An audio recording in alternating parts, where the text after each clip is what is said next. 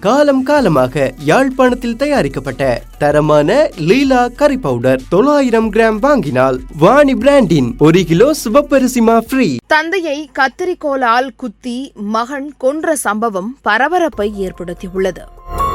கோவை சொக்கம்புதூர் பகுதியைச் சேர்ந்தவர் ராமச்சந்திரன். இவர் வாழைக்காய் மண்டி வைத்து தொழில் செய்து வந்துள்ளார்.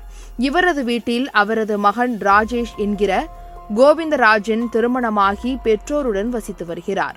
கடந்த ஒரு வருடமாக தனக்கு சொந்தமாக வீடு வாங்கி தர வேண்டும் என தந்தை ராமச்சந்திரனிடம் வலியுறுத்தி வந்துள்ளார்.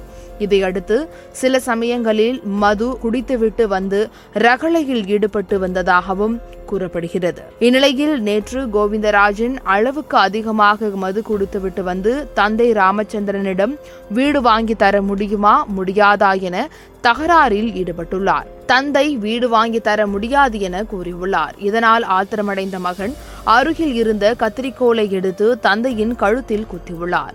இதில் அவரது மூச்சுக்குழாய் அறுபட்டு இரத்த வெள்ளத்தில் உயிரிழந்தார்.